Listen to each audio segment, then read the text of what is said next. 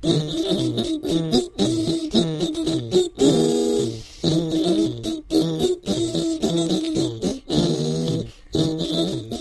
this is Leslie Chang, and I'm sitting here today with the head producers of the Generation Anthropocene podcast, Mike Osborne and Miles Traer. How's it going, guys?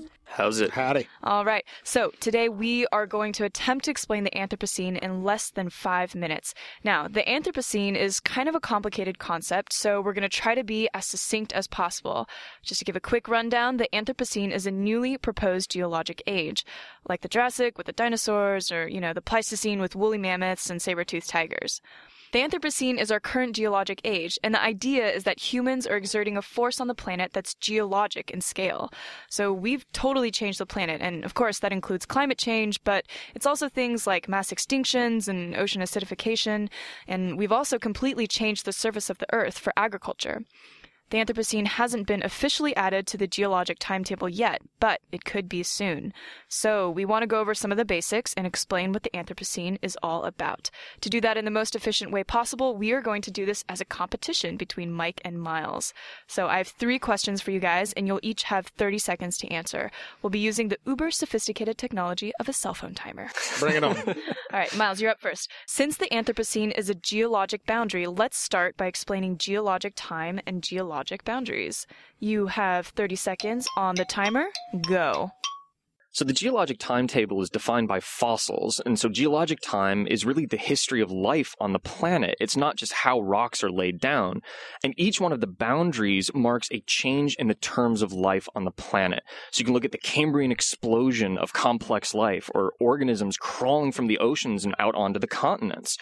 But geologic time also records catastrophic events like the extinction of the dinosaurs. So you can go out and look at that boundary and go, there are fossils underneath that boundary of dinosaurs and then nothing up above it. And that's how geologic time has been defined. All right. Mike, geologic time. Go. Well, that's a fair answer, Miles, but I think it fails to capture the importance of the geologic timetable.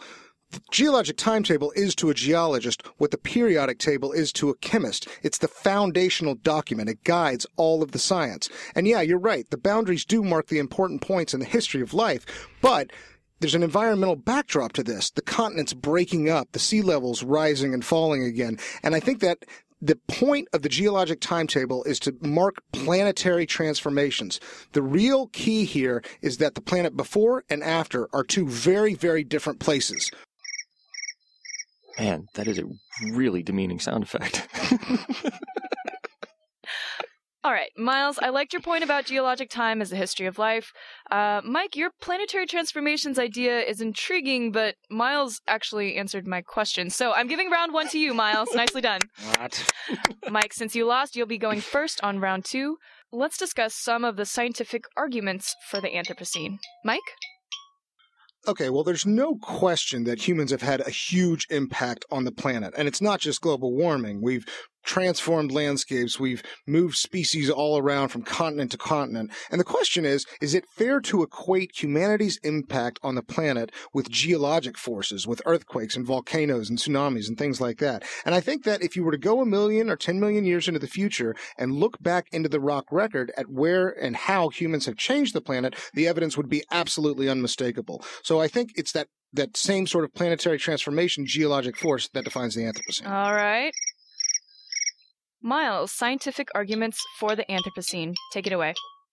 So that's a really interesting answer, but I think you actually might be a little bit too certain about that boundary. I mean, I no doubt that the Anthropocene is a really interesting thought experiment. You know, if you could go 10 million years into the future, but we can't really do that. We don't know how all of our global impacts are going to register in the rock record.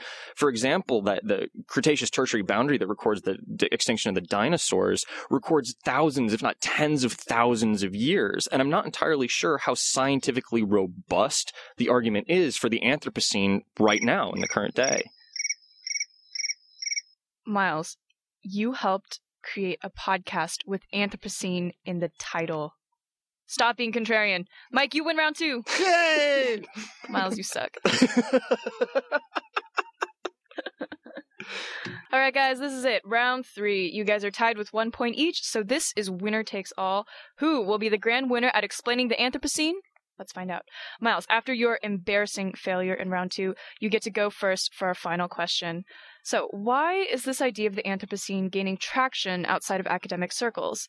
I'll kind of leave that open ended so you can hit social, cultural, philosophical points, take it where you will. 30 seconds on the timer and go. So the Anthropocene is as much a cultural boundary as it is a geologic boundary. And one of the things that I really like about the Anthropocene is that we can no longer view ourselves in isolation. As an individual, my decision to recycle a can or buy a different type of yogurt is not going to change the planet. I'm one of seven billion people on the planet. But as a collective, we constitute a geologic force. And that's actually a really, you know, interesting way of viewing yourself as part of the Anthropocene, as being part of the environment. All right, great. Mike, this is it. Go. When it comes to the philosophical and cultural aspects of the Anthropocene, I think an important point here is that there's no value judgment from the scientists. They're not saying that the Anthropocene is a good thing or a bad thing. But the idea that humans can have a global geologic scale impact on the planet does raise some tough questions. So is all of our technology really such a great thing? Should we pull back some, you know, drive less, pollute less, not build as many roads and cities and power plants? And the idea that we're having such a massive impact sparks some soul searching for what it is we're doing to the planet and what we want for the future.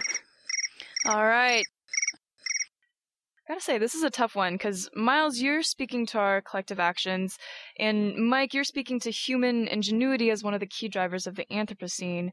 Um, so I don't know. This is really tough. I'm not Le- really Leslie, sure. Leslie, Um, um, yeah. I control your paycheck. Mike, congratulations! You are the winner of our game show today.